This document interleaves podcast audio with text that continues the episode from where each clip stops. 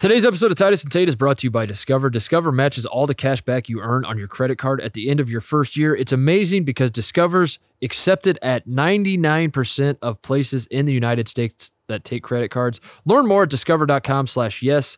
2021 Nielsen Report. Limitations apply.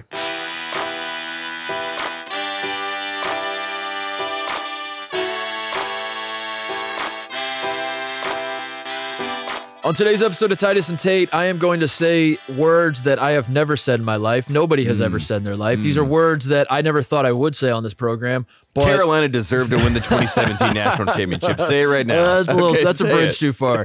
We're going to say words that I've waited a long time to say this, Tate. Mm-hmm. So I'm going to take a deep breath and I'm going to say these words. Scott Drew is a Big 12 champion. Wow. Wait, what? Scott Drew is a good coach. It's been solved. We cracked the code. The Baylor Bears are Big 12 champs. Congratulations to Scott Drew. First time since 1950. Yep. Game of the week at West Virginia. They clinch it. We just watched them beat them beating the Baylor Bears. Obviously, just watching them beat Oklahoma State tonight. Baylor might be back, Tate. I think that's the lesson we're learning from this. Yeah, week. Baylor came out of pause and they lost, to Kansas. And after the game, Scott Drew did point to COVID protocols being their kryptonite. Yep. We remember that. And now they get back on the tracks, which is what we like to see. What did Superman have to do to get rid of the kryptonite? I forget. I'm not up on. Just fight through. Another big story in college basketball this week. Illinois beat the snot out of Michigan without Ayo Dosunmu. Beat the snot out of Michigan. This was I'm excited to talk about this, and because it's not like what happened on the court is almost the secondary story. Yes, what's happening between these two fan bases? The fan bases are the show. The lead up to the game. Yes, the during the game, like the whole scene is hysterical. So we're going to talk about that. Also, Andy Katz is joining us as he does most Fridays. We're doing some tier talk with him. I caught him off guard with a question. Yeah, that's a little teaser. Question. I have a big question at the end of our time with Andy Katz. I caught him off guard. Here's a hint: 5'2". There you go. And a Pac-12 update. It's Friday, so we're gonna keep the Pac-12 update rolling. All that is coming up, but first, Woody Durham. He takes the timeout. They're out of timeout. Technical foul. Technical foul.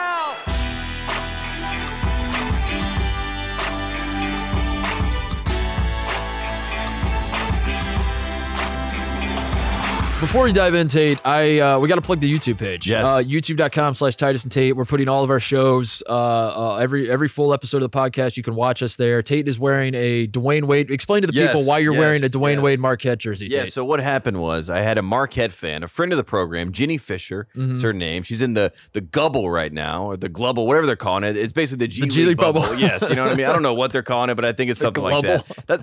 That's a great name. Yeah, something like that. Anyways, North Carolina, you remember this. So Wednesday night, scheduled a game with the fellow Jordan school. Wojo and the boys came to town Wednesday night. Jenny reached out to me and said, let's make a little wager. She's down there in, the G League bubble. I'm like, I need some Carolina representation. The Heels win. You wear Carolina stuff. If Marquette wins at this point, I'm like, not possible. I'll wear Marquette on our show. Show the people get the laptops in the way. I think. Show it off, dude. Show the people, yeah. And then there's Wade on the back, you know what I mean? Yeah. But I'm not going to stand up. Fun fact about Dwayne Wade, Tom Crean coached him in college. I don't know if you knew that. Wait, what? Are you kidding me? This is your penance. Yes. I'm wearing a Club Trill hoodie. Yeah, shout out to Homage sent me this. And, that's great. That's great. I'm glad the brand is back. The brand is back for a half second. We'll see. Oh, Katie Nolan, right? That one time. She wore it. And then she was like, what? Why would you care about this? And I was like, Katie, thanks for wearing my shirt. She's like, I have no idea what this shirt means. Who are you? All right. Enough about that.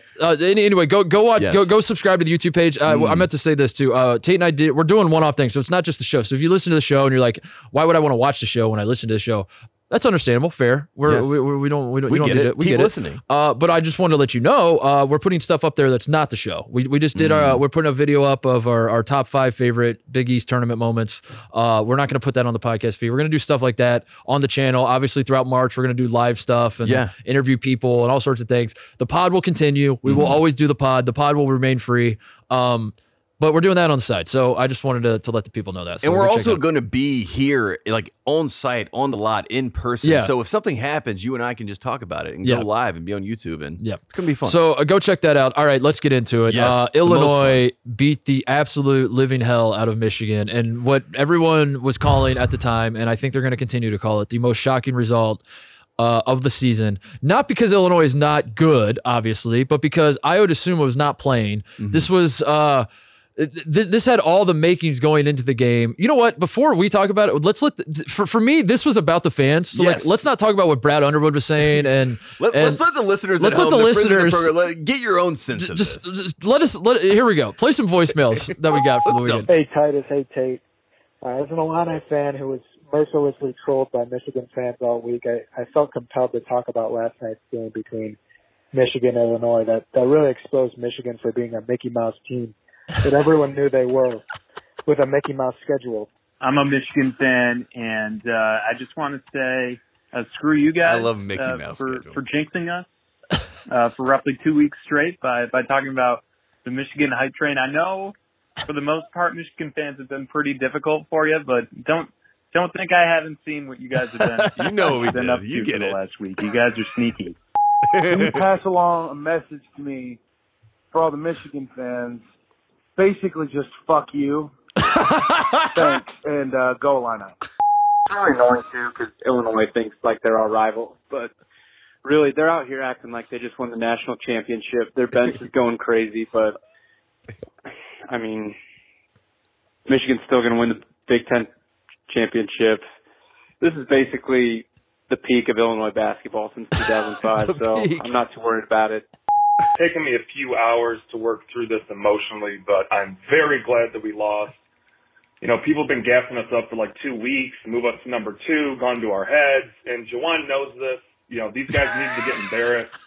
They got to realize at this point in the season, it's not bringing it every fucking night. They're going to lose. We're really building character, building resolve. We got one attorney run. This is the right answer. So it's a good thing.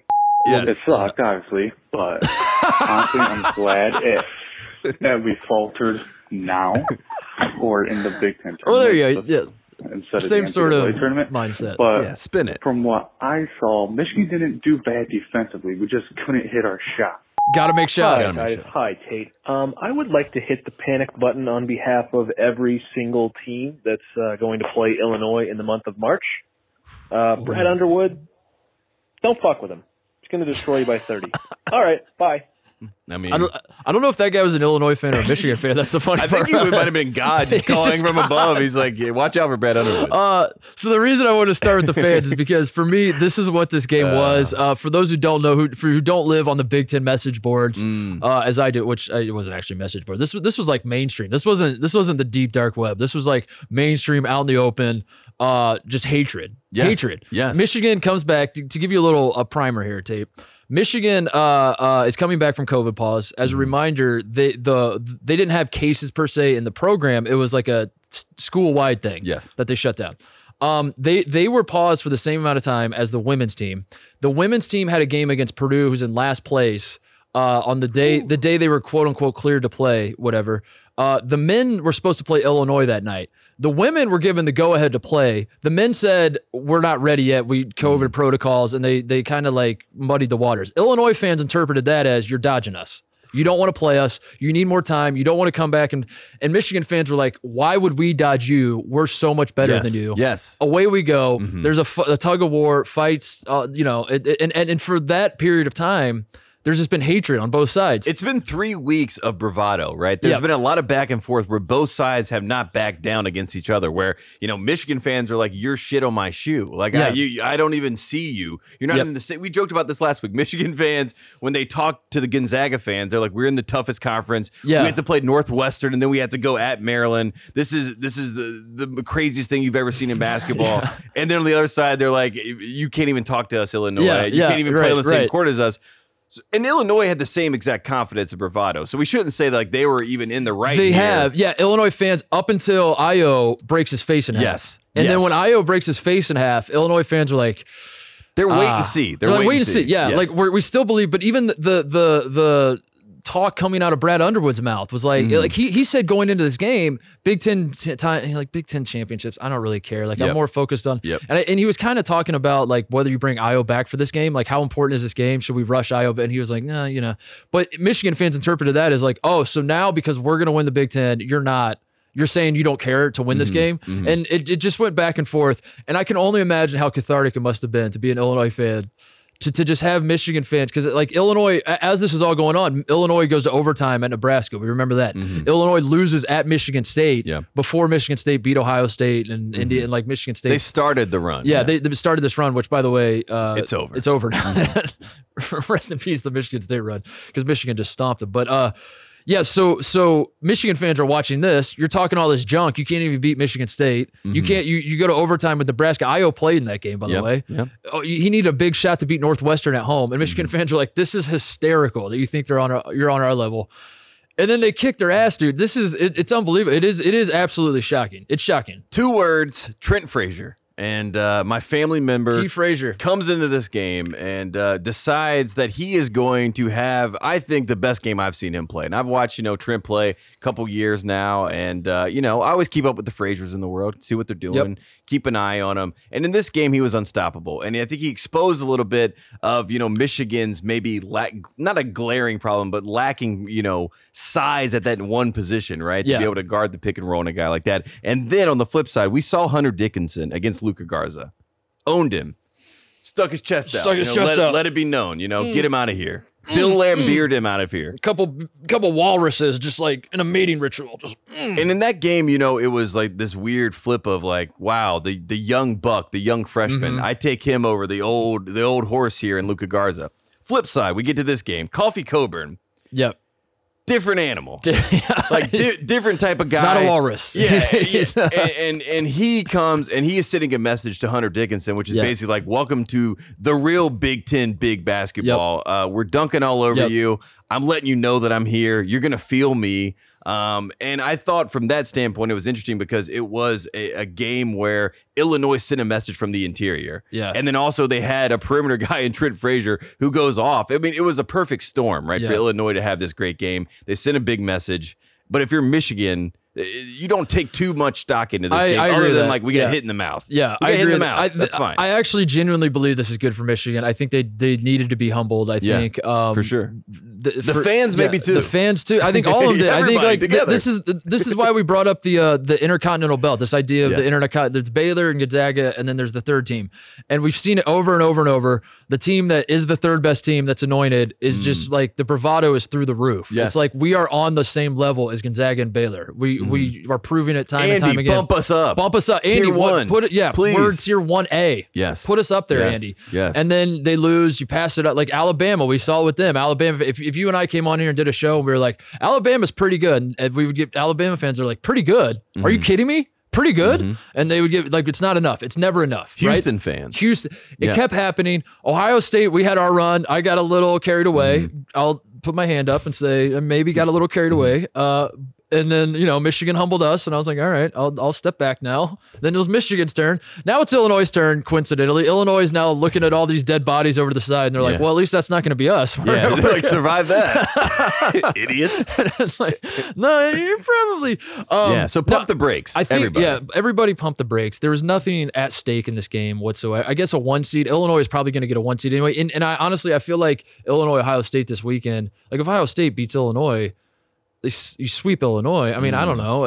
Ohio State, So I don't think like this game, anything was settled other than this fight amongst the fans, basically. Yes. That was it. That was all that was settled. And Illinois won in a big way. And if you're Michigan, right? I mean, they're not even looking at this game as an issue of sorts. Like, look, we needed to lose a game. We're fine. We're okay. And now they're playing the long game, but we want to get to March. They win the Big Ten. They beat Michigan State tonight. They get to celebrate. Chris Webber tweets, congratulations to Michigan. Go blue.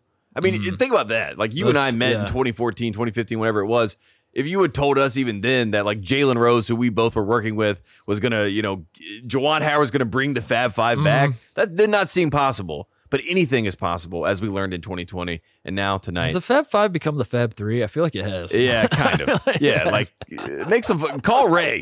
Where's Ray and Jimmy? Yeah, we never hear from Ray and Jimmy. I mean, we even get Jimmy more than Ray. Like Call Ray. Never, I do think this is good for Michigan. Like, not obviously losing is not good, but it's they just need to be humbled, and they'll be fine. They won the Big Ten. They're gonna get rings that say Big Ten champions.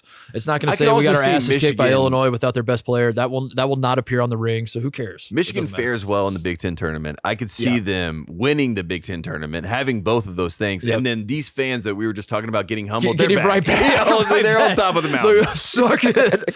Hey, Titus and Tate, remember when you were they may blow out Illinois with Io in the tournament? That's probably what will happen. I want to say this too. One of the fallouts from this, two things, I guess, two fallouts.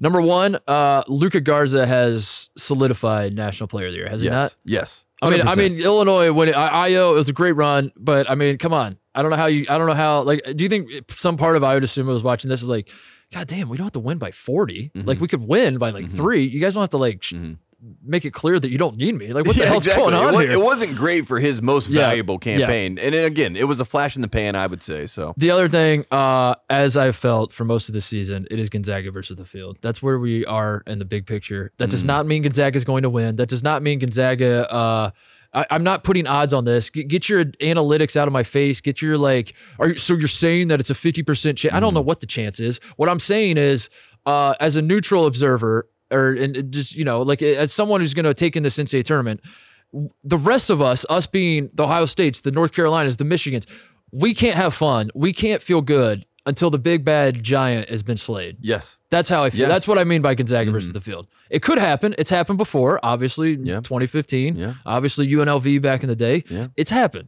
I'm not saying Gonzaga's a shoo-in. I'm not saying give him the trophy. I'm saying I'm going into this tournament saying until Gonzaga loses, I'm not going to get excited. I'm not as an Ohio State could just keep winning. I'm going to be like, this is awesome. You got to win. You got to give yourself a chance. Because Duke in 2015, they didn't beat Kentucky. So all you got to do is survive. Maybe someone else beats them and you beat .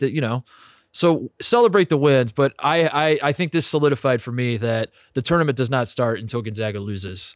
And earn it. You know what I'm saying? Yeah, of course. Is that a fair assessment? I mean, and I will say this, there is a little bit of a conversation with Gonzaga because we did see probably the pinnacle of this team in December, right? We would say that. At least as far as the competition that they faced, the Virginia game is probably the last time we had to see them, quote unquote, play at the peak of their powers. So as far as humbling and getting the team prepared to go win these six games, I do wish that even if they don't lose a game in the WCC tournament, that Gonzaga at least is pushed in a half. Yeah. Where we have to see them lock down and say, hey, we got to get a bucket here to kind of settle things down. Because I don't like, and it's almost unfair to them a little bit, where they have to go into the tournament and get this heightened push of competition where teams have been basically playing March Madness for a month. I don't know if it's going to matter. I hope not. If you, like I said last week, 100%, if we have a normal tournament, I believe Gonzaga will win it. But with the whole Big Ten, Indianapolis push. I'm just saying if it could be a Mickey Mouse ring. If a 2018 Villanova, 2009 North Carolina thing happens with Gonzaga, I'm not surprised. I'm not surprised at all. I'm going to be if it was a normal tournament, that all checks out. Normal tournament, I would say I'm around 69% that's going to happen. It's just I just wanted to bring that up though that we the more things change, the more madness that happens, the insanity of everything going on this season, games canceled. I saw the stats said that we have had over 1,500 games canceled or postponed this year. Really? Yeah, that's insane, isn't it? Yeah. Wow. But all of that going on, we're right back where we started. We're coming into the season. Luka Garza was the National Player of the Year. Gonzaga was number one. And I'll be damned, look at us. Coach K knew it. Just play the tournament. Just bring everybody to the field. But let's talk about the Baylor Bears a little bit, please. Because Scott Drew. We have to give props. I don't think I've ridiculed Scott Drew. I've just pointed out facts. We're at # Just Facts podcast. Always have been. Won't apologize for it. Yeah. We don't talk about our feelings. We talk about facts. And the facts were Scott Drew has never won a major conference championship ever in tournament. In regular season, he's never been to a Final Four. And I just like pointing that out because it's just an interesting stat. God, that stat is no more. That stat is dead. It's done. Scott Drew's a good coach. Stamp it. Scott Drew won the 2013 NIT, and we all forgot. People forget that he did that, and we did not give him the credit for doing that. To your credit, every time I say he's never won a trophy, you're like, no, hang on. I do want to keep bringing it up, and it was nice because this game in West Virginia, we talked about last week, that's a team. They're very good. Very good. And very good. Final four team, in my opinion. Yeah. I am all eyes on West Virginia. They could win it. They could win. Yeah. Like, I don't think. I mean, of course. They gave Gonzaga Gonzaga's best game. They gave Baylor. They lost by 5, right? They lost by 5. Yeah, it was the Suggs game. Suggs tore his Achilles and then taped it back together. So, yeah, I mean, pretty ridiculous when you think about the fact that this Baylor team on the road at West Virginia, a title contending team, you know, they're getting pushed to the brink. This was, you talk about execution at the end of a game. It was beautiful. I mean, it was great. It was great awesome. For the Big 12. And then later on in the day, I would watch, you know, ACC, Georgia Tech versus Duke, which is basically the opposite execution of this. But regardless, I just want to say, just from Baylor's standpoint, the fact that Jared Butler, look at it, look at Scott, look how happy they are. It's so cool, and you could feel it, like the hurdle that they got over, and the fact that this team got to celebrate something, right? They've won so much, but like we've joked about, they haven't been able to celebrate anything. Yep. You know, other than like one win, and now we got to go to the next game. Yep. And now they finally got to do that. Scott Drew got to do that. And Scott Drew, randomly enough, my parents, 2010, in Puerto Vallarta for their anniversary, had dinner with Scott Drew and his wife. They did not. What? Yeah, my mom and dad met Scott Drew and his wife. I knew that you met him. Yeah, at the pool, and then ended up having dinner with them that night. I didn't know that part of it. My mom told him all about Duke cheating him in the 2010 Elite Eight. And regardless, Scott Drew, my parents love Scott Drew to this day. Yeah. And when he won, my mom was like, please shout out Scott Drew and say what a great guy he is. So shout out to Scott Drew. Great guy. But not a good guy. Not a good guy anymore. He's a great guy. He's a winner. Yes. Scott Drew is a winner. Kevin Keats, move over. Scott Drew has a trophy case. That big trophy case he built in his house, he can finally put something next to that NIT championship. Man, he did it. So Baylor's back though, man. They look good tonight too against Oklahoma State. Oklahoma State was pretty hot. I feel it like a little bit where there could be a world in which we get to the Final Four in Indy, and I would not be shocked. And this might, I mean, maybe I'm probably gonna regret this saying this, but like if it was Gonzaga, Baylor, Illinois, Michigan in the Final Four, I would not be shocked. I would love that. I mean, even as an Ohio State fan, I want Ohio State to win, obviously, but like, I want great basketball. Yeah. And that's like objectively, that would be amazing. Be just the fact that you said it, right? We started this year with a preconceived notion of Gonzaga, Garza, those have been checked. Yeah, boxes have been checked. The fact that we get to a Final Four where the top teams are there, that would be nice. I don't want to put an asterisk on this, so I apologize to Baylor fans if it comes across as that. I'm not doing that to Scott Drew. I just want to have a bigger picture conversation about regular season conference titles. Yes, this year specifically. Yeah, because like we talked about this on the show around this time of year, the last couple of years, just how they're sort of being devalued because there's obviously March Madness has become as big as it is. It like seems to get bigger every year where that is the focal point. You talk to people about like whether a coach is good or bad. You always point to, I mean, Tom Crean got fired at Indiana. He won Big Ten titles. No one cared. We don't care about Big Ten titles. You lost in the Sweet 16 to Syracuse, Tom. Get the hell out of here. Like that was, March becomes the measuring stick where when I was growing up, certainly, and I've made this point a million times, so I apologize for repeating myself, but like the Big Ten title was a massive deal. Like if you won the Big Ten, that's cachet. That matters. And it still matters to the players, obviously. We saw Baylor's players losing their minds. We saw Michigan tonight losing their minds. But as a fan, Tate, I feel like we were already headed towards, with conference realignment, with imbalanced schedules, when you have conferences with 38 teams that are, you only play half the teams once. I feel like fans were kind of shrugging their shoulders at regular season titles. For God's sakes, your conference, the ACC, doesn't even like technically count the regular, like the tournament's so important that's the only thing that technically quote unquote counts. That's Duke propaganda, I guess. But then at the same time, you flip around, you hand a trophy for the tournament to a team that didn't even play a single second last year. So explain that to me. But Coach Ham. So I guess my fear is that COVID, given that the circumstances of everything this year and all the imbalanced schedules and how weird it is, because I have a Pac-12 update for you that's going to break your brain with the Pac-12 race. I'm worried that like this is kind of like the end for because this whole season has been about like let's just play an NCAA tournament. That's all we care about. And now like we're using algorithms trying to figure out who won regular season conferences. And I'm just worried that like moving forward, people are gonna be like, who cares? And put an asterisk on Baylor, put an asterisk on Michigan, and Michigan played fewer games than Illinois, and Illinois beat the hell out of Michigan. Like if you're an Illinois fan, you're like, I kind of feel like we should maybe be champions. I don't know. It used to be, I felt like a college basketball conversation used to be a regional conversation, right? So there was these large conversations that were happening in different pockets, and then the tournament would come, even back to when the NIT mattered. And it would be like the NIT and the NCAAs, you would get invited, and then the national conversation comes, and then you can see, like, but we've already been having this conversation over here the whole time. And I guess it does happen at a smaller level, maybe than it did in the past, but those arguments about, like, well, Wake Forest won this many ACC, regular seasons, and Virginia Tech hasn't ever won in the ACC regular season. All these types of things have seen, they've gone from the forefront of conversation, because we're all trying to have the national conversation. Right. We're all trying to have the national championship conversation. Right. We're all trying to have the Final Four conversation,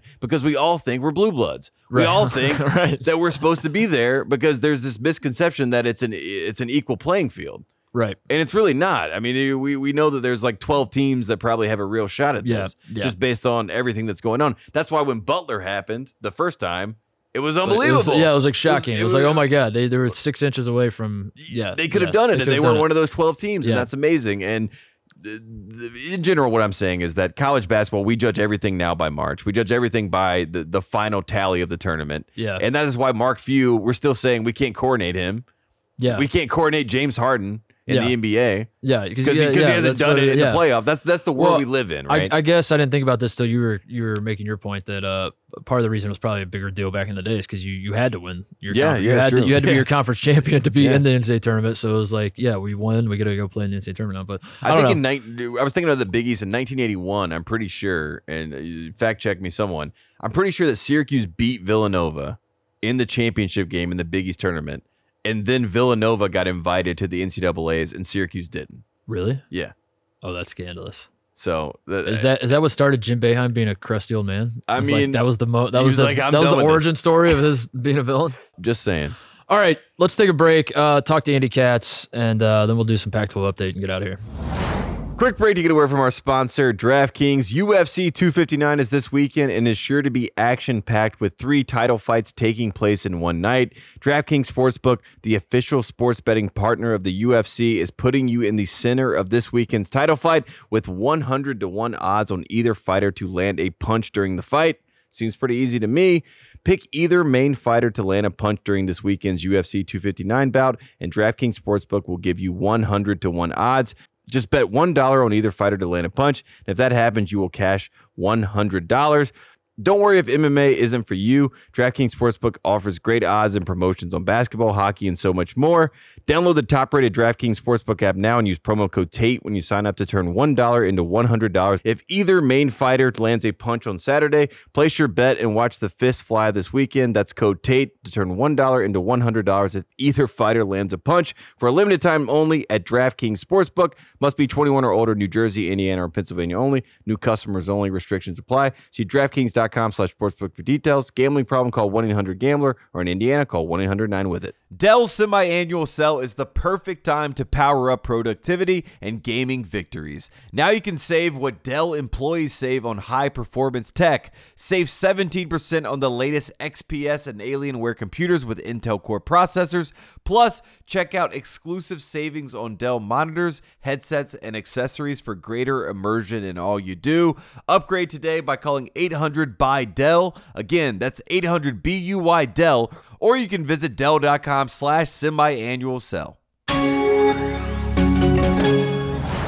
right, here with Andy Katz again. Friday, Tier Talk Tate. We I don't know how many more. I don't want to get ahead of myself and be sad, put a damper on this. I don't know how many more times we're going to do this. We gotta cherish it when we have. I mean, the bracket's coming up soon. I don't think. No disrespect to Andy, but I'm more interested in what the committee has to say about these teams than he does after the bracket comes out. So I don't know how many more times we're going to do this, but we're going to enjoy it while we have him here. Yes. Andy Katz has once again put out his tiers, and we will do him the solid of making sure people understand that these tiers came out before the games played on Thursday night. So Oklahoma State, for example, lost at Baylor. I don't know. Maybe we'll ask him. We'll see. Does that affect it? Kansas laid a stinker against UTEP at home. But won. They made an appearance at Tier 3 this week. Yep. I guess, Andy, I want to start with some of these newer teams, because I'm looking at your tiers this week. Final Four sleeper tier. We got the Arkansas Razorbacks, who the diehards are saying they might belong up a tier. Yeah, the must bus. But the one that stood out to me, Andy, is UConn, because UConn is a team that Tate and I definitely believe in. We understand that they are 9-2 with James Bouknight, that they passed the eye test is what I would say. But they were on the bubble at this time last week. Now all of a sudden you're saying they're a Final Four sleeper. It's March. Make the case. It's March. We agree with you. We just want you to make the case. Like, UConn is a Final Four sleeper, really? Okay. First of all, I saw them in person. I actually went to a game last Saturday. I did the UConn Marquette game for Westwood One, so with my own eyes, all right, and I saw James Bouknight and RJ Cole. And I'm not saying that Bouknight is Kemba or Shabazz Napier, but he has the ability to carry this team far. And RJ Cole, the transfer from Howard, is sort of like a mini Vinnie Johnson, dating myself there, but he's a little bit of a microwave where he gets hot and he's got, you know, heat check and he's stocky. And the two of them, that 1-2 punch, they can do some damage, and they will be very difficult to contend with. They're defending, you know, you guys like me to look for an outlier, a team that could be in that 7-11 range of seeding that could make a deep run. And they fit that profile. Yeah, and UConn traditionally, I mean, when if the NCAA tournament's always crazy, obviously it's March Madness, but when tournaments get really, really, really crazy, and you're like, what the hell is going on here? It seems to be a UConn tournament. Yeah, UConn rises to the surface. And this so far has all the makings of the dumbest tournament we've ever seen, just given the circumstances of everything. So, I don't know. Yeah, that's... There's that. And Andy, I want to ask you about another sleeper team that's on this list that I think fits what you just said about UConn, and that's Purdue. Purdue has a lot of freshmen that are very interesting. You know, Zach Edey was the first one that we were kind of intrigued by, obviously, because he's the big man on that team. But obviously a lot of talent with Purdue. They'd never made a Final Four. We remember the Carson Edwards game the last time we had a tournament. Just to be clear, Purdue has made a Final Four. Just like, my father's propaganda. Yes. Matt Painter's never made a Final Four. This iteration of Purdue. For our show. We're talking about, yes, and the coach Titus. As a Purdue booster, has never made a Final Four, as we know. But Andy, what do you like about the Boilermakers and a chance for them to make a real run? Well, first of all, as we talk here, they're in the top four. They're getting a double bye in the Big Ten tournament, crazy. Which speaks volumes. You're in the best league in the country, and Purdue was one of the younger teams, and for them to earn a double bye, if that holds, that's pretty remarkable. Secondly, the combination of Travion Williams and Zach Edey, you've got one player who's thick and strong, you know, sort of equal to Kofi Coburn to some degree, and then Zach Edey, who's 7'4", and causes all sorts of matchup problems. That 1-2 punch inside, how many teams could match that? And then Jaden Ivey, I think, is going to be a special talent. Yep. He is just scratching the surface with his abilities. And now Sasha Stevanovic, you know, he was out for 3 weeks with COVID. He finally is hitting some threes. You get him going, Hunter making some shots. I think this is a very dangerous team. They're committed to defense. And Matt Painter, very even Steven, you know, never too high, never too low. And they reflect his personality. I really like this team potentially getting to the Sweet 16. I like the Matt Painter redemption tour, too. Yeah, after the whole, you know, there was a lot of fallout last year talking about Nogel Easter and how he treats his players. And then you see these young guys, and they love playing for him. And I think it's been a great year for Matt Painter. Not even just this past year, I think, like, a bigger picture Matt Painter point we should make is that, like, growing up in Indiana, Purdue was always the little brother. They were always the program that could never do anything in March. It was always like cute that they thought like they make the Sweet 16 and they're celebrating. That's the hilarious. Coach Titus. That's like, and it's to Painter's credit, to the credit of what Purdue has built, is that now people trust Purdue. Now you have Andy Katz is like Purdue's a sleep. Like Purdue could, you know, we haven't seen them make a Final Four in this iteration of Purdue, but like I think he deserves kudos for that. So I hate that we're agreeing with Andy. So I'm gonna mention this, Andy, because this is the one bone to pick I have with you. So Tate and I are West Coast guys. We are famously the only national college basketball podcast that devotes a lot of time to talking about the West Coast.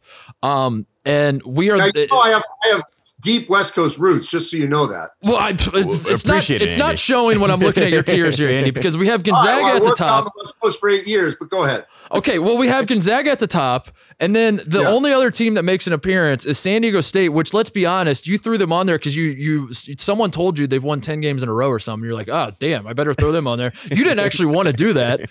Where's the Pac-12, Andy? The Pac-12 gets no... How come when the Big Ten beats up on each other, when the Big 12 beats up on each other, everyone's like, that just shows how strong this league is. But when, say, Colorado loses to Cal or something, it's an indictment on Colorado. How come the Pac-12 doesn't get that benefit of the doubt? Okay, two things. First of all, on this show, you guys, if I'm not mistaken, kind of gave me flack when I had USC pretty high. I still like USC, but... They've had some moments that I've questioned, you know, their sort of, and they look great, by the way, in destroying Stanford this week. So that's a positive. Maybe they now are going to have some consistency. UCLA can only go so far. We knew that without Chris Smith. Mick Cronin's done a great job. The team that I probably could have and maybe should have put in here, once again, is Oregon. I mean, Nate Allman continues. Every year we wonder, okay, how good are they going to be? We don't know who's even coming back. And yet there they are at the end.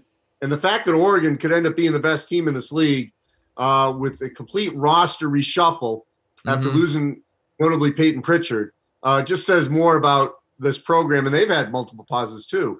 And Chris Duarte is now having a great second half of the season. So Oregon could be the team, even though I think USC is more talented, but Oregon could be the staying power. And look, I like Colorado. I really like McKinley Wright. Evan Batty is like one of my favorite people I've interviewed. But it's hard sell to be all in on Colorado because to your point, just when you want to be, they lose to Cal and Washington. Yeah. So that's my concern on the Buffaloes. So there's four teams, right, Andy, in the Pac-12 that get in. Probably best case scenario, four teams. The four definitely. It's kind of interesting because Stanford had moments earlier this season. Stanford's got where they got no should have gotten in. Not going to happen. You know, obviously before Arizona took itself out, you know, we're probably looking at them as a possibility. So yeah, I mean, to me, it's Oregon, the LA schools, and Colorado. Another thing that stood out, I said this at the top when I was setting this up with you. I want to talk about Arkansas. I should say that Arizona State should have been in this group. Yes. But they've had a completely disjointed sideways season with injuries and COVID.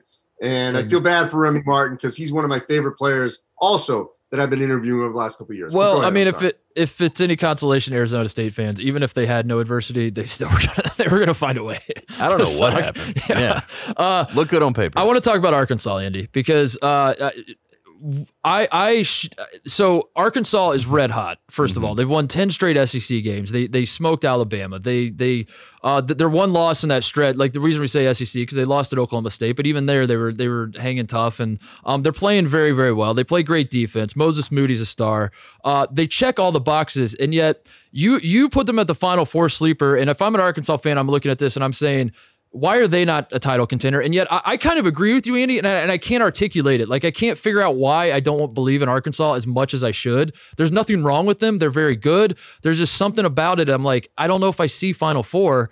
So can you articulate it for me? Why is Arkansas tier 3, given how hot they are, given that you can make an argument that they might be playing the best basketball in the SEC. They just beat Alabama. They're beating all the best teams in the SEC right now. Why is Arkansas not a Final Four contender? Well, I'm concerned about their experience. They don't have it. And that, I think, could rear its head deeper into the tournament. Outside of the SEC Big 12 Challenge, they went really soft in the limited non-conference before. Maybe it would have been different if we had a normal non-conference. But they scheduled very light. And I think that's also why they sort of slowly came upon the scene as they continue to build wins in the SEC. The SEC clearly is not as strong as we thought. I mean, Tennessee is a complete dysfunctional show in terms of any kind of consistency.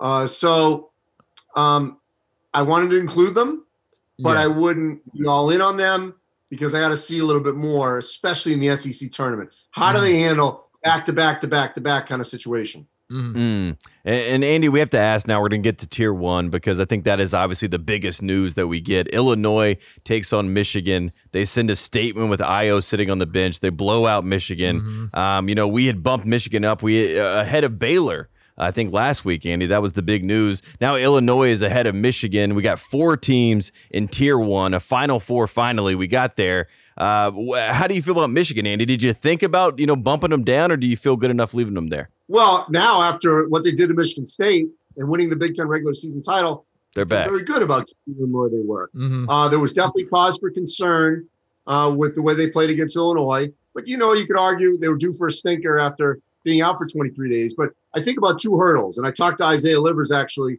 after that win against Michigan. There were two major hurdles that this team had to deal with. One was being off for 23 days, and they passed that A+ because they came out of that. And within three games, one at Wisconsin, one at Ohio State. Mm-hmm. Then they get slapped in the face by Illinois. Okay, how are you going to respond? You flip around a couple of days later, and you destroy your rival Michigan State. Now they get to make the pickup game this weekend at Michigan State. We'll see how they handle that. But, I mean, to win the Big Ten regular season title, when they weren't expected to compete for it, when you've got a Ivy League transfer point guard, a wing from a team that finished at the bottom of the ACC, yep, a big man in Hunter Dickinson, who arguably could be, you know, one of the 10 All-Americans, first and second team, and should be the freshman of the year in the Big Ten. All that together, and the intensity and passion in which Juwan Howard has been coaching and the way these guys love him. And we talked about this last week, if you remember. Mark said it wasn't fair to ding Mark Few because he went undefeated. Yeah. I wasn't dinging him. I just think what Juwan Howard has done, I mean, it's so close. I mean, we're a 1 and 1A millimeters. I'm leaning Juwan right now with everything that he has done. I am too, Andy. I'm right there with you. And he accomplished and winning the best league in the country. So you're saying Mark Few, if he would have played Illinois without, I would assume he would have lost by 24 or more instead of 23. Like, you know, what is that? No, it's not a slight on. It's not a slight on Juwan Howard. It's like, what if Mark Few doesn't win Coach of the Year this year? Mm. Well, like, will he ever win? He should quit. He should just be like, what else do you want me to do? How am I not the Coach of the Year? If he wins the national championship and Juwan wins Coach of the Year, no, I don't think he'll care. He'll be fine. Completely fine. All right, before we let you go, we need your perspective on something because you're a man who is uniquely qualified to weigh in on this issue. Jim Boeheim reaming a reporter for saying that he.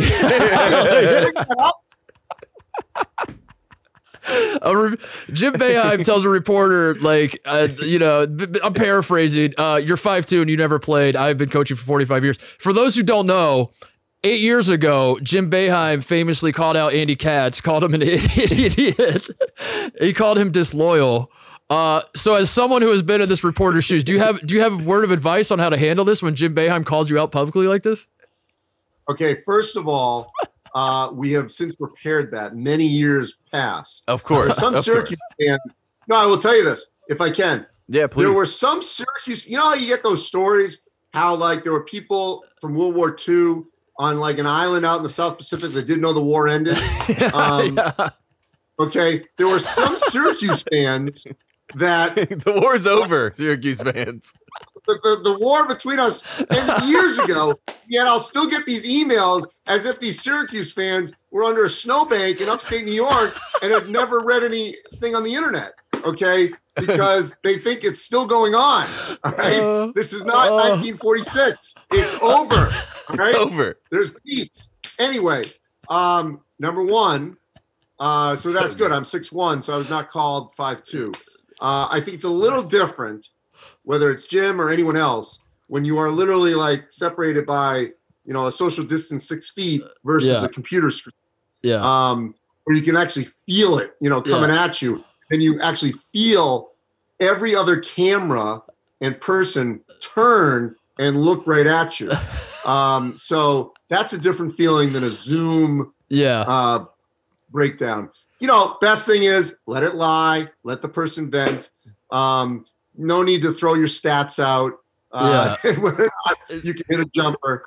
And for the record, Mark, for someone who couldn't even get to your level, all I know, and this is my basketball memory for the rest of my life, that in the second election day game that I played with, because I played in 08 and 12 with President Obama, and the second time, and I've told this story before, was Scottie Pippen trailing me Okay, I looked him off 3 times in a row, 3-pointer, mid-range jumper, missed before Obama pulled me. So I was 2 for 3 in the box score, 5 points. That's my career moment. End of story. This was at the White House? I like that. At the White House? Andy's throwing out real stats. Back athletics in Chicago. When Boeheim did do that too, so you're saying you just like took it, you just sat there. That's the move. Because I actually don't remember that part. Like I everyone remembers the clip, but like I never asked you. I don't remember you ever talking about like what did you do? Did you like kind of snake out of the room? Did you just smile? No, I stood my ground. The funniest thing, if I can just tell you this, it's funny now. Is it was a total, to be honest, kind of a softball question and an innocuous question was the time when Syracuse was going to the ACC, if I'm not mistaken, or they weren't going to play each other anymore. I'm getting my years. So that was the question, like if he was going to schedule UConn in another series because they obviously had been rivals and all that. So that's what set the whole thing off. Obviously, there was past history from previous stories at ESPN that bubbled up. But, yeah. And you're right. I mean, he was upset about going to the ACC at the end of the day. He lost it on you because of that. Oh, my God. Andy, you're the best. As always, we appreciate the time. This, guys, just so you know, the detente, it was essentially like Arafat and Menachem Begin, or Yitzhak Rabin. There was we had, I may be mixing all my people here. I think that was Carter. No, that was Sadat and Arafat. Excuse me. No. Love it. Not in Begin. Anyway, bottom line, Middle East peace was achieved in the bowels of the Verizon Center. The year Syracuse went to the Final Four, if I'm not mistaken, maybe 2013 is when we made peace. In that Elite Eight in DC. He's like, we were going to the Final Four, Andy. I'll be nice to you now. Yeah, that's what it was. He's like, I can't be mad. Man. Well, there you go. Syracuse fans, the war is over. Leave him alone. Leave Andy alone. Andy Katz, we appreciate the time as always. Thanks, Andy. God bless you. Quick break to talk about our friends at Discover again. Want to hear something amazing? Discover matches all the cash back you earn on your credit card at the end of your first year automatically with no limit on how much you can earn. How amazing is that? In fact, it's even more amazing because of all the places where Discover is accepted. What are these places, you're asking yourself? I don't know, 99% of the places in the United States that take credit cards. So when it comes to Discover, get used to hearing yes more often. Learn more at discover.com/yes. 2021 Nielsen Report. Limitations apply. I don't know if you caught that, Tate. Andy Katz said he snuck it in there that he's 6'1". Do you think that's dating app height, or do you think that's real life height? I think that's listed height. I've met Andy a handful of times. I've stood next to him, and I guess I can't recall how tall he is. I think he's 6 feet. 6 feet real life. And he 6'1" listed. 6'1". Or you're always listed. I'm 6'3" listed, 6'2" real life. You always go one above. You always go one above. Especially, I feel like if you list yourself, if you're 6 foot and you say you're 6 foot, everyone's like, you're 5'11". Exactly. I see what you're doing. 100%. So you say 6'1", and if you're 6'2", you say 6'3", because if you say 6'2", everyone's like, he's 6'1". Can I just say here's my take on the Jim Boeheim reporter thing. I agree. I think he makes a lot of great points. My cutoff point for when you should be allowed to talk about basketball is if you scored, 9 points. We'll say, and why I said 5'2", right? Why did I say 5'2"? Because 5'3" is Muggsy. Oh, 5'3" is actually the time that you become applicable to be an all-star. You know what I mean? So, like, right when you get to 5'3", you can be an NBA all-star. That's so right. Jim Boeheim stopped at 5'2". It was literally the line. If you don't know what we're talking about, Jim Boeheim reamed a – what we brought up to Andy earlier is he reamed a reporter after a win, and he said – yes.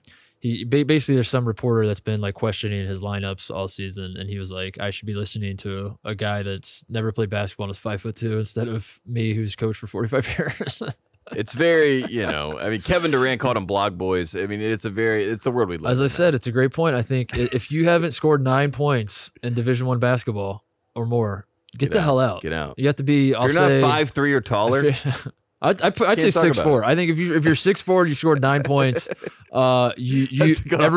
That's my cutoff point. Nice. And anything less than that, get out of here. Get out of here. You don't know anything. All right, Pac-12 update. Here's the thing. So we were talking about regular season conference titles earlier before we talked to Andy. And this is why I guess I wanted to bring this up earlier, but I wanted to save it for the Pac-12 update as well. Here's your Pac-12 update standings. Here are the standings right now as it stands today. Oregon is 13-4, technically at the top by win percentage. USC is 14-5, so one more win, but also one more loss. So you do the math, it comes out they're a level below. UCLA is 13-5. All three of these teams have one game left. So if Oregon plays Sunday at Oregon State, if Oregon loses at Oregon State, USC and UCLA play each other. They're playing at Pauley. Mm-hmm. So if USC wins, Oregon loses at Oregon State. Last year that was a great game. We were at that game. Yeah, it was. Yeah. It was a great game. Yeah.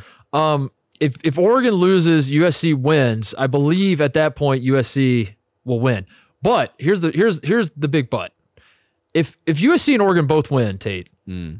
So it would be the same thing where USC has one more win, one more loss, and these two teams only played each other one time, and USC beat the absolute hell out of them. We watched this game. We were sitting right here watching on the television right over there. That's the one.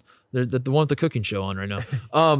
And Taj Edey hit like 400 threes out of the gate, or they ran Oregon off the floor. They boat raced them. So my question to you is, are you aggrieved if you're a USC fan? If you beat UCLA, You sweep UCLA, who's the third best team. You beat Oregon. You have more wins than Oregon. And the only reason you don't get a piece of the pie is because Oregon played fewer games than you. Are you aggrieved? Because I looked it up. The Pac-12 said we are going by win percentage this year. Mm. So Oregon, if they both win, Oregon's going to have the better win percentage technically, but it's because they played two fewer games. And if Oregon goes 1-1 in those two hypothetical games. Was there an amount of games that you had to play to qualify? No, I don't. I mean, like, I'm sure it was like 6. You know, But let's say you went 7-0. Yeah. You won the Pac-12. I guess. I don't know. So that's unbelievable. I'm fired up on behalf of USC fans already. I think if you're a USC fan or a booster or someone that has any sort of sway, Lori Loughlin, right now, make the call. You know what I mean? We're talking to you, Lori. Yeah, please. Lori, this one's for you. Bag Mom of the Year 2019. Make the call,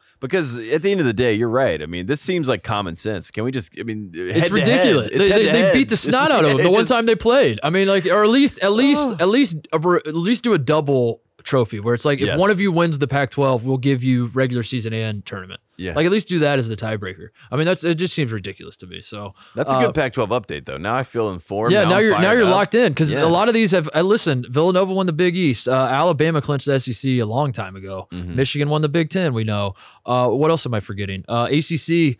Who cares? Yeah, I mean, literally Florida State, I guess. Literally. Who cares? The Pac-12, man. It's the power conference we should all be locked in on. Yeah, San Diego State won the Mountain West. That was next on my list. Oh, well, sorry to take it from you. Right? San Diego State won the Mountain West State, and I just want to point this out. So I do not have word yet whether they have hung a banner. Famously, last year, we went to a game late February after San Diego State had already clinched the Mountain West title. Our last college basketball game. That was the last one we saw. Yeah. Together, at least. Yeah. I saw Obi Toppin. Oh, I guess we went to the Maui Invitational this year. I guess the last one we saw the before times. Yeah, exactly. And then I saw Obi Toppin dunk between his legs in Dayton. You know what I was thinking about the other day? I saw Cassius Winston hit a step back on Ohio State's face. And that was the last game I saw before. You know, BC and like AD, obviously, but like BC is like before COVID. So before COVID.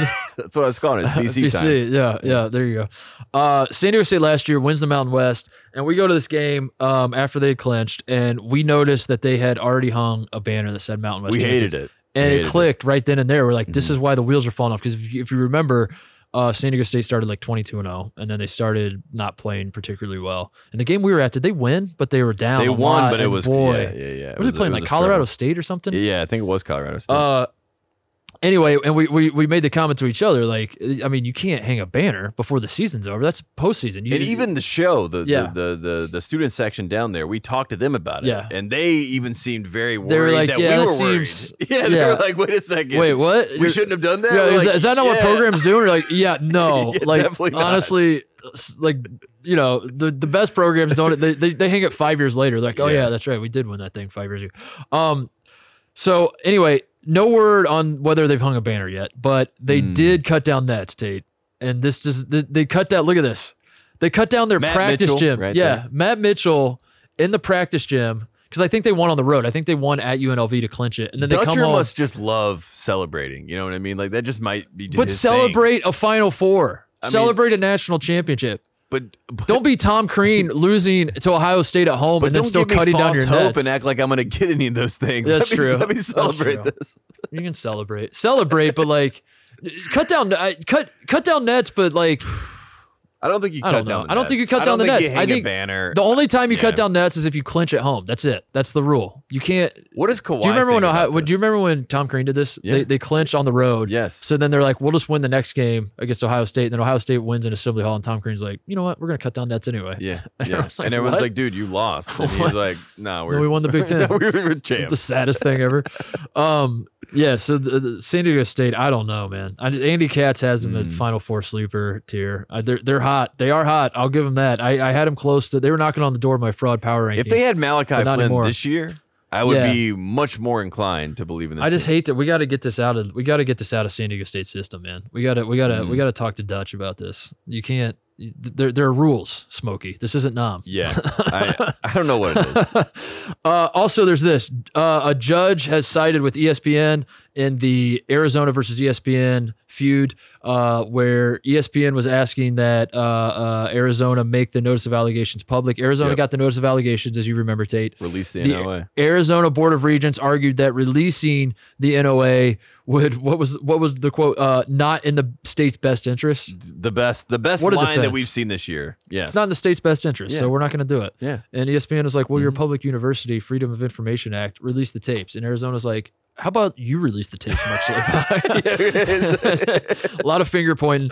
And the judge ultimately decided... You're out of order. The judge ultimately decided that Arizona has to release the notice of allegation. So there's no timeline, apparently.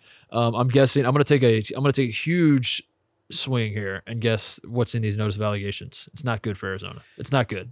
I mean... It's not good. Who... I guess... Who's holding on by, less of a thread? I mean, Sean or Archie at this point. I mean, the Miller brothers, if they survive into next year, I think we have to give them kudos at this point, especially Sean. I mean, how many more shots can this man have shot at him? And he's the Teflon Sean. I think we're going to look up in like 5 years and like Archie's coaching at UC Riverside and Sean's at UC Irvine. And they just have rivalry. Let me just say, if you think about Northridge with guys, Gottfried. Sean Miller. You got Sean Miller in there. Oh, man. You got Damon Stoudemire at Pacific. Yeah. You got Lorenzo Romar at Pepperdine. Mick Cronin's UCLA's head coach. People forget that. I don't know. I mean, Larry Brown's making phone calls to get in that conference. I mean, there's a chance. That's a conference. My last note is this. Arizona State tonight got they look good out of the gate at Colorado, and Tad Boyle had to call timeout and lost his mind on his team. And Colorado picked it up, and Colorado ended up winning the game. But going into this game, so this stat is going into this game. I don't know where it stands now, but going into this game, Tate, according to VegasInsider.com, which, listen, name sounds prestigious. Yeah, sounds good to me. Sounds prestigious. According to VegasInsider.com, the future odds, they list all the national championship odds of these teams winning national champions. Arizona was still on the board at Arizona State was still on the board at 66-1. Now, if you need a frame of reference because you're not a gambler, I'm not a gambler. So if you're someone that doesn't gamble, and you're like, what does that even mean? Give me a frame of reference of what 66-1 means. First of all, Arizona State was 10-11 going into tonight. They're now 10-12. 66-1 puts them at the same level as Michigan State, who is hot and is going to maybe sneak into the tournament, we think. I don't know. It's still a lot to shake out there. Also, 66-1 on VegasInsider.com is better than the following programs, Tate: the Duke Blue Devils, the Kentucky Wildcats, the Syracuse Orange, and are you sitting down because this is insane? Don't say North Carolina. No. Okay. The Clemson Tigers. Arizona State on VegasInsider.com has better odds to win the national championship than the Clemson Tigers. There may be an argument to be made that Clemson and Brad Brownell in general are probably the most disrespected group of people in college basketball this season. And they had this moment in time where, they beat North Carolina at home, kind of blow them out. And there was some, heads turned. They're like, oh, what's going on at Clemson? You and I even talked about Clemson, about how great their defense was. And similar to Virginia that we've seen in the past, they actually have a legit shot to make a Sweet 16. Yep. And once you get to the Sweet 16, as we know, as every analyst knows, anything is possible. Anything can happen. So that's insane to me. That's also insane. Arizona State is 10-12 now. It makes no sense that Arizona State is the team that they are this year on paper. I know. It makes no sense. I should mention, I don't know if Vegas Insider, I don't know how credible this is. I don't know what this is, but if you search college basketball futures, I just search college basketball futures. It was the thing that come up at the top. So they got a good SEO. They're doing something. Yeah. They're doing something right. Yeah. Google. So there you go. Arizona State, not dead yet. All Arizona State has to do to make it into the tournament, Tate, is do something they've literally not done all year, which is win 4 games in a row. Yeah. If they can do that, if they can just win 4 games in a row for the first time all year, they're in. And then if they can get in, all they have to do then is win. Can you imagine? They've not won more than 3 games in a row. And we're now counting on them to win 10 in a row? No, I don't know. And if you watch them play, I mean, Bobby Hurley pulled Remy Martin out of the game, his senior point guard, and it looked like they were just disgusted with each other. You know, not to only make it about body language, but it doesn't look like a team that's clicking, that's like coming together right now to make a run, to say the least. Yeah, but anyway, if you want to burn your money, go through 66-1. Better odds than Clemson. Can you believe it? I guess that's the what are Clemson's odds? How does gambling work? By the way, where like. Some people are listening to this right now and they're like, oh, that's a good value. I should put money on Clemson because like, I don't, this is why I don't gamble because like there are people that would put money less and I get more. I mean, I understand that, but I understand that. I'm saying, I don't understand the mindset where you're like, oh, Clemson's a good value. I should put like $1,000 on Clemson just in case. Cause if they don't win, that's the same as putting $1,000 on Chicago State. Right. Yeah. I mean, so I don't understand It's like patting yourself on the back for like was, you know, like it's the idea of like if it does, right? And if it does, then I am like unbelievably. I was always confused going on when we talked to Sal and stuff and the trifecta, and they're like, what are good value bets in the title? I was like, if I'm betting on the national championship this year, I'm not putting any money on any team other than Gonzaga because I don't understand. Yeah. That's the team I think is going to win. I think they should. They're going to win. Why would I put money on a team I don't think is going to win? Parlay Kid got Gonzaga 15-1 at the start of the season. Wow! So they were not the favorites. Wow! I think Kansas was actually the favorite. Strangely enough, something weird going into the season. I can't remember exactly who it was. Maybe Baylor was. I can't remember. But Gonzaga, he got Gonzaga at 15-1, and now you know obviously that's not even close to what it is. So. There's some value. There you go. There's some value. Some good. As Clemson is flaming out, or as Arizona State doesn't make the turn, or what would it be? You put your money on Clemson. Clemson's losing in the second round. You're like, but I got a good value. I mean, I had a parlay in the NBA Finals that if LeBron James had a triple double in the last game, I would have made $1,500. And LeBron James, I think he ended up with like 39 and 9, and that's what it is. You know, it's just a bunch of BS like that. What was your bet during the Super Bowl that?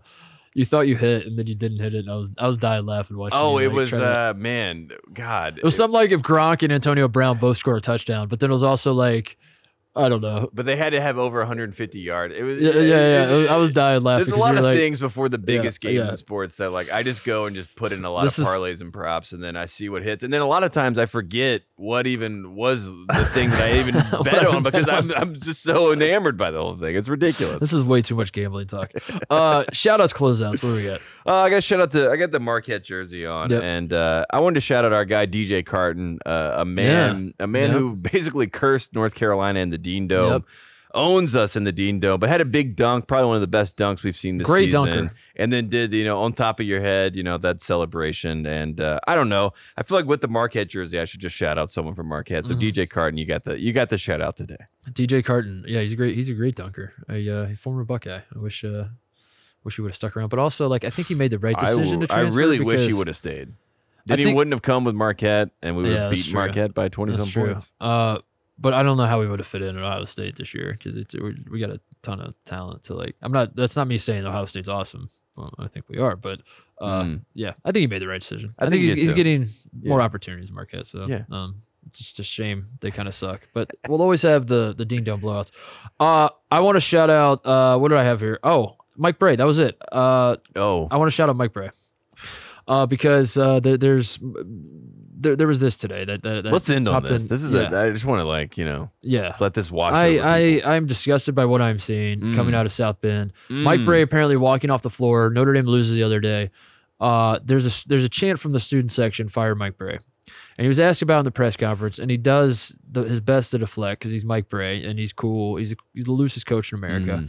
And I just want to say, calm down, Notre Dame fans. Calm. First of all, it's not about you. You're in the state of Indiana. We're focused on Archie Miller right now. All right, we have our own. We have a crisis, a coaching crisis going on right now. That quit trying to get at the coaching crisis table in the state of Indiana. All right, wait your turn. Even if you have a problem, shut up. You're the fourth best program in the state of Indiana. Like Butler is respecting it. You don't hear Butler fans talking about LaVall Jordan not having a great year. No, they just beat the shit out of Villanova when they came to town. You know? Right. So Butler fans know, like, this is not, it's Indiana's time. They figure that out. And like, we'll look out, listen, and in 4 or 5 years, LaVall Jordan sucks. Like, maybe we'll revisit it. But like, come on, we know our place. Notre Dame fans, shut up. One. Two, the only reason any of you give a single shit about Notre Dame basketball is because Mike Bray made you give a shit. Yes. So understand that. Mm-hmm. How dare you? Mm-hmm. Number three, I don't like it. Number four, it's wrong. Mm-hmm. And number five, shut up. Shut up. And that's it. And I just want to leave it at that. Like, Mike Bray could lose every game next year, and he should be the coach at Notre Dame. He should be the lifetime contract. All 497 people in that building, the fans, quote unquote, is what they call themselves. What are you doing? You have Maui coming up. Yeah. You have a man that made the Maui Invitational fun again. Yep. He has a chance to go back. This is the season that we throw away. Yep. This is the season where we don't even acknowledge it. It doesn't even count. Coach K's not even acknowledging it. It doesn't count. Throw it away. It doesn't count. Don't ever. Don't you ever. Don't you ever. At Mike Bray. We love you, Coach. Coach. This is a safe space. Yes. You will always be welcome here. We would. We'll see you in Maui. Coach. We will see you in Maui. We do love you. You went to back-to-back Elite Eights. People forget. What are they talking about? What is happening? What about Zach August? 5 years ago, he went to two. I mean, I get it. I get it. 5 years is a long time, but also it's not. You're Notre Dame, dude. Like, you're Notre Dame basketball. You're a joke. You're a joke without Mike Bray. Without Mike Bray, you beat UCLA one time, and Digger Phelps waved his highlighters on television. Jordan Cornett's that's all anybody TV. Cares about you. You have someone on TV, like, enjoy, like, you have little things that are going well for you. Find the brand plays. It's ridiculous. Come on, it's absolutely ridiculous. So I'm disgusted. But shout out Colin Gillespie. We can't end on Mike Bray. We got to shout out Colin Gillespie. Tore his MCL. It sucks. I have no other commentary. It sucks. It's not good, and it's not fun either. Villanova, 7th Big East title in the last 8 years. Colin Gillespie, obviously a pivotal piece to Villanova basketball. When you think about, this iteration of this team, it is that's the guy you think of usually. So, we're gonna miss Colin Gillespie. There's a chance he could come back. College basketball, you have a right to come back. Yep. But regardless, he's been great for his whole career at Villanova. So shout out to him. He's been awesome, and it sucks. It's like when you're a senior, obviously it gets amplified, and it's like that's a bad way to go out. There's never a good time to tear your MCL, but apparently, especially when you are a senior, especially when there was no tournament last year. Yep. Back-to-back, no tournaments. And to be on a team like Villanova, at a program like Villanova, it's won 2 national titles in recent years. And a program that if you get to the tournament, you have a shot. That's like, what legit. I mean. Yeah, you're in Colin Gillespie's shoes, and you're like, all right, I'm the point guard of Villanova. That means I am going to have a chance to compete for a national title, and to have your last 2 tournament chances taken away. It sucks. So hate to see it. Shout out, thinking of Colin Gillespie. Is that it? Should we do picks? Like, what games are coming up? We got Duke, Carolina. Yeah. Do you care? Where? Give us a.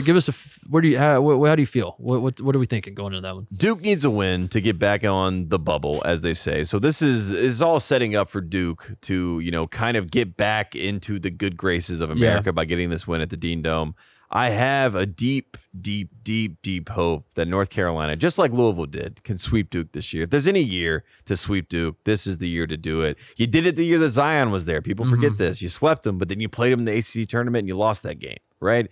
So let's sweep them clean. Let's avoid them in the ACC tournament, and let's move on with our lives. That's all we can ask. That's all we can hope for. This North Carolina team, this Duke team, they're not good, Titus. They both lost their last 2 games. They both of them were trying to throw the game before so they could get we're down, but now we got to come back. So I don't know what's going to happen. I don't like that it's at the Dean Dome. As much as a lot of people would say, why would I not like that? It just seems like all signs point to Carolina needs this win, and this team has shown who needs it more. Who needs it more? Carolina needs it more than Duke. I mean, Duke's season is over. I mean, it is. I mean, unless. I mean, I never will believe K's off, and not going to make the tournament until I actually see the bracket come out. But right now, they have no chance, in my opinion. You know who has an 87% chance? Georgia Tech. Wouldn't that be an argument for them needing it more? That if they beat Carolina, maybe they're back in?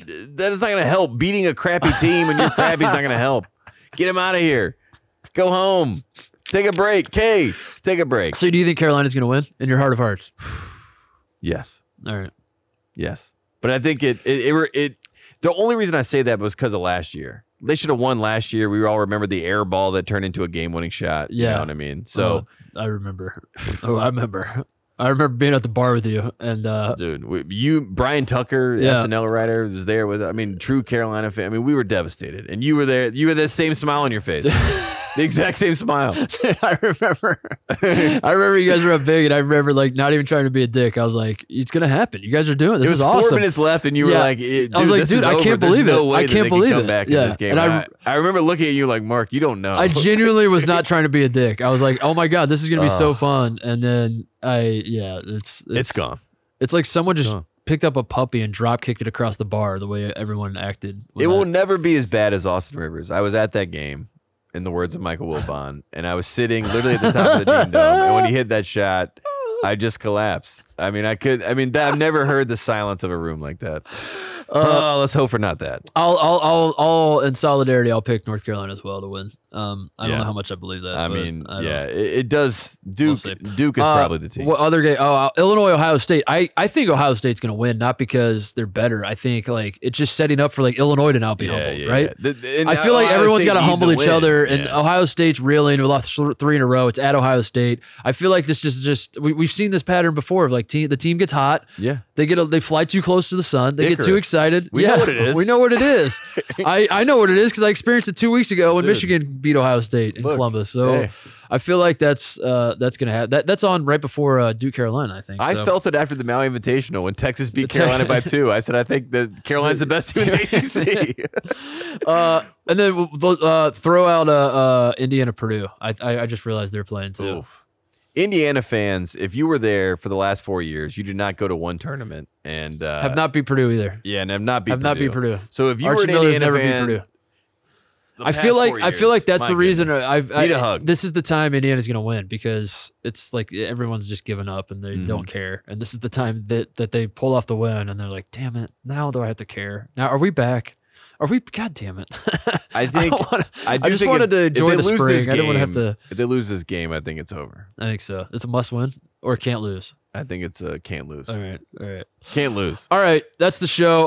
Voicemail number 302-470-8283. Call us this weekend if you're an Indiana fan. You're watching Archie Miller lose again to Purdue. If you're a Duke fan, please call. If you Illinois lose. Fans, if I'm not gonna have the bravado I did going into the Michigan game where I was like, Michigan fans suck it. Call me when you lose. I've learned my lesson, so I'm not gonna call you out and say you guys are definitely gonna lose. But let's be honest, you and I both know that.